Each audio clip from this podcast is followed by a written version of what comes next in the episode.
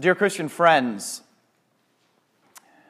anytime you hear the date, September 11th, 2001, instantly you are flooded with certain memories that are going to be etched in your mind and your memory for years to come if you were alive on that day. And yet, as tragic as it was, as horrific as those events were on that day, we also reflect on the many acts of heroism that came about as a result. So that just as much do we remember the tragedy, so also do we rejoice in the opportunity that, that many took advantage of to, to show what it looks like to selflessly put others first. How can you forget those passengers aboard United Airlines? Uh, the, the, the passengers that tried to, to overtake the hijacked plane from the terrorists then ended up not only risking their lives, but sacrificing their lives so that that plane wouldn't hit its target. And the, the many stories of men and women who were trapped in the towers, those that were willing to risk their, their lives for the sake of others to help others escape before the tower is crumbled. But I wonder if perhaps the, the greatest example of heroics is, is the one that has, has stuck with me. All of those first responders who knew that the building was on fire, and, and despite the fact that, that people were clamoring to descend the stairs of that building to escape to safety, they were the ones who went up those very stairs. When people were flooding to get out of and to escape the building, they were the ones who ran into it, knowing full well they might not come out. And the reason that stands out so much is that just goes against what we naturally do. We naturally look out for self preservation.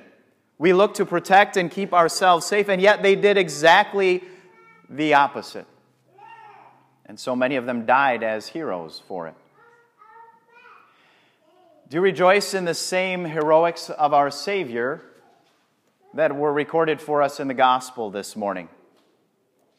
Do you recognize that you will never find anywhere in Scripture any, any encouragement when it comes to temptation to face it, to run to it, but rather to flee from it, to resist it, to do everything you can to get away with from it. That is the only encouragement you find in Scripture. And yet, what do we see our hero, our Savior Jesus, do this morning? Not run from, not flee from temptation, but face it head on as our hero. It wasn't an accident what happened in the wilderness as the Gospels record it for us. This wasn't just Jesus going about uh, his work immediately after his baptism and stumbling upon the devil that said, Well, I've got nothing better to do. This was preordained. God knew this was going to happen. Jesus knew this was going to happen. Matthew makes it clear that was the very purpose He says, Then Jesus was led by the Spirit into the desert to be tempted by the devil. That was the purpose of his going into the desert, to be tempted willingly. And as much as we make a big deal, and rightfully so, about the cross and the empty tomb and everything that our Savior did there, recognize that those would have been meaningless if our Savior had not been able to come out of this duel in the desert with the devil victoriously. And why was it so essential that he faced temptation and overcome it? Because, as you heard in our second lesson, Paul wrote about the one act of disobedience that impacted all of us, every man, woman, and child, ever since the fall into sin, but it had to be overcome with obedience, perfect obedience which is why Jesus needed to succumb, give himself up to the opportunity to the devil to tempt him. Now, that raises a question for us, doesn't it? It, it makes us ask well, realistically, is it even possible for Jesus to be tempted? After all, can God sin? Or was this already just kind of a foregone conclusion that this wasn't really a temptation on the part of our Savior? We knew that he wasn't going to fall for it anyways because he's God and God cannot sin. Well, I suppose the simplest answer to that would simply let to be scripture, let scripture speak for itself, where the writer to the Hebrews says that Jesus was tempted in every way just as we are, yet was without sin. And yet we still try to wrap our, our minds around it, and perhaps that's where we get into to trouble, to try and logically understand how God, in the flesh, in the person of Jesus Christ, how he could actually be susceptible to temptation. On the one hand, God can sin, but on the other hand, Jesus can. So sometimes we artificially make that distinction, and I've been guilty of this too, though the intention was good, to try and make a separation. To say, well, well, yes, he was tempted as to his human nature because he was a man, but he wasn't really tempted as to his divine nature. As if we can kind of carve up Jesus and say, well, he's part man and he's part God. He's, he's not. He's, He's holy God and, and holy man. In fact, I wonder if maybe that unique attribute of, of Jesus, knowing that he is divine, knowing that he's also human, actually made him susceptible to temptation in a way that we can't even imagine. Because as God in the flesh, he also had characteristics, the ability to do things that only God could do. We call that his omnipotence, he's all powerful, and his omniscience, he knows everything. So, in consideration of that fact, knowing that Jesus was omniscient and, and knew this wasn't a surprise to him why he came to earth and what was waiting for him the path of suffering, the death, everything that was waiting for him, he knew that. Perhaps that made him even more susceptible to his human nature, which was certainly able to sin and say, if there is an easier way to avoid all of that, I'm listening. And as to his omnipotence, well, well let's, let's turn it around a little bit. How foolish would it be for Satan to come up to you or to me when we're hungry and say, hey, here's this stone. Turn it into a loaf of bread if you're really hungry. Satan would look more foolish than he already is, right? Because we don't have the ability, we don't have the power to do such a thing. It would be a waste of his time. Jesus, on the other hand, now that temptation is real because he can actually do such a thing. He actually not only could turn a stone to bread, but could have snapped his finger and laid out a beautiful banquet uh, of endless possibilities of the most delectable food from all over the world in an instant had he wanted to. And, and you better believe that after 40 days of not eating, that he was hungry. And that was a very real temptation for him. So suffice it to say, Jesus was, in fact, tempted in a very real way. And what's important to take away is that he was tempted for you and me. When we look at, when we break down these temptations, do you ever wonder really what the devil was appealing to with each and every one? The different commentators have thoughts about what really tempted Jesus in these cases. But before we look at each of these individual temptations, to kind of help us be content with recognizing I don't need to understand how Jesus could be tempted as true God and man, that's where I just let faith take over and accept it. Right? That's what faith does. It says, if Jesus was tempted in my place and overcame, then by faith I can appreciate that blessing. Think of it this way um, if you have ever enjoyed any sort of superhero movie, maybe dating all the way back to, maybe I shouldn't say that, all the way back to um, Christopher Reeve's Superman, or any of the modern day superhero movies that are uh, coming out all of the time. And, and, you think how much you, you watch those and you just enjoy them for the sake of enjoying the superhero, right? But if you've ever watched one with, with one of those people who like throws a wet blanket on the whole movie and is like, oh, that could never happen. Oh, there's no way he could have actually done that. And you're just thinking, would you please stop? This is a superhero movie. It's not real. I just want to enjoy the superhero, the good guy, defeating the bad guy and saving the day. Can we have the same approach to this duel in the desert? Can we just appreciate the good guy defeating the bad guy and saving not only the day, but eternity for us. So let's look at the first failed attempt of Satan as he approached Jesus. He comes to him with, with this temptation. After fasting 40 days and 40 nights, Jesus was hungry. The tempter came to him and said, If you are the Son of God, tell these stones to become bread. What was Satan's angle here? Well, he was, he was really tempting Jesus to question the Father's providence, wasn't he? 40 days, you haven't eaten anything.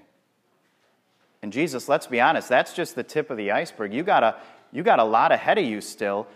And if the Father isn't going to take care of you for 40 days, what's, what's to assure that He's going to forget about you in the future? You've got the power to just feed yourself. Go ahead and, and take care of it right now. Really, Satan wanted him to focus on the physical over the spiritual. A temptation that was for Jesus very real, having an empty stomach for 40 days.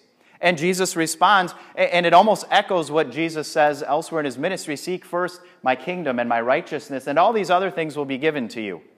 Focus on the spiritual end of things, and the earthly stuff will take care of itself. God will provide for those. Jesus said it this way He answered, It is written, Man does not live on bread alone, but on every word that comes from the mouth of God. The second failed attempt on the part of, of Satan. Then the devil took him to the holy city and had him stand on the highest point of the temple. If you are the Son of God, he said, throw yourself down, for it is written, He will command His angels concerning you, and they will lift you up in their hands, so that you will not strike your foot against a stone. Satan had just tried to lead Jesus to question the Father's providence and now he was leading him to doubt the Father's protection. Again, knowing that Jesus knew full well what was ahead of him. Well, you've got a rough road, Jesus. Let's just make sure that when the going really gets tough ahead of you, you know what's coming. Let's just make sure that the Father will take care of you, that He will protect you. Go ahead and, and test Him in this. Throw yourself over the edge and, and let Him keep His promise. But Jesus wouldn't doubt. He had full, complete confidence in the Father's protection, uh, insofar as the Father had promised to watch over the Son. And so, what does Jesus reply? He answers, It's also written, Do not put the Lord your God to the test. Strike two on the part of the devil. And so then we move to the, to the final, as far as it's recorded for us, the third failed attempt on the part of Satan.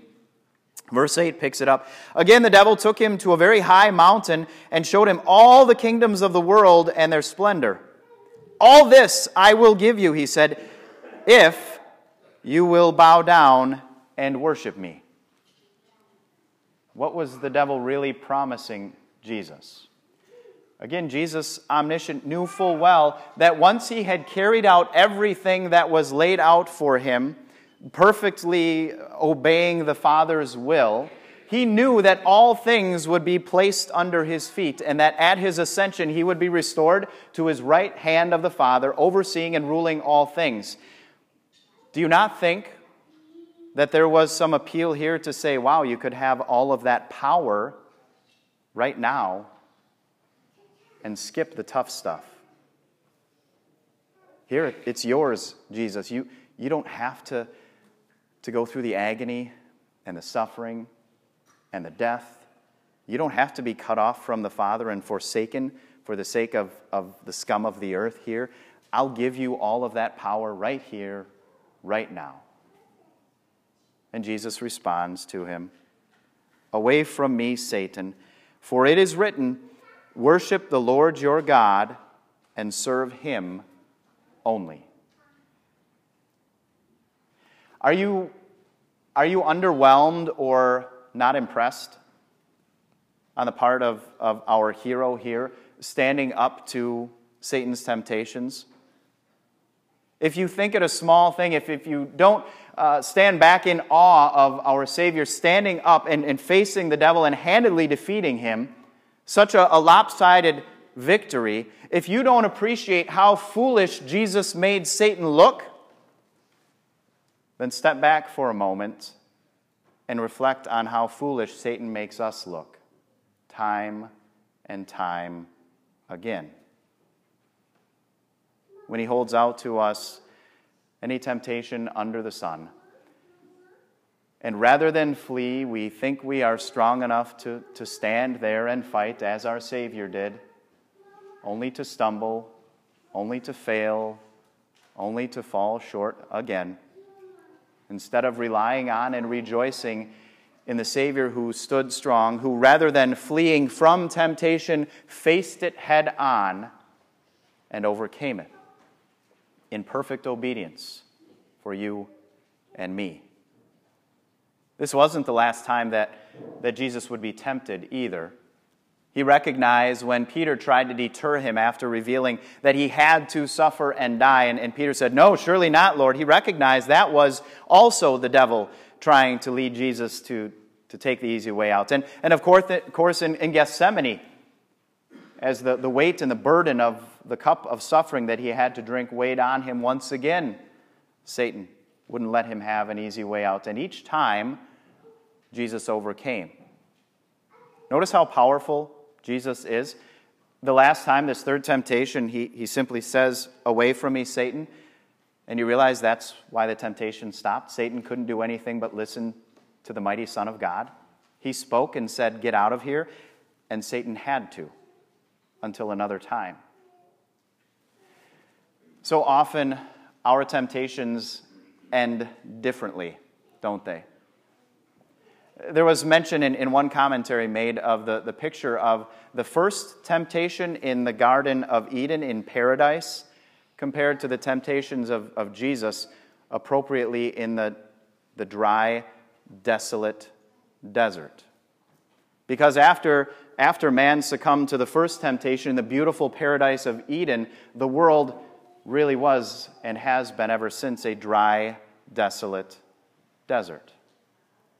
That's kind of also what Satan holds out to us in temptation. He promises paradise, mm-hmm. right? A little of this, a little of that. And when we fall for it, when we take the bait, when we are tempted, we find that all we have been given is a dry, desolate desert.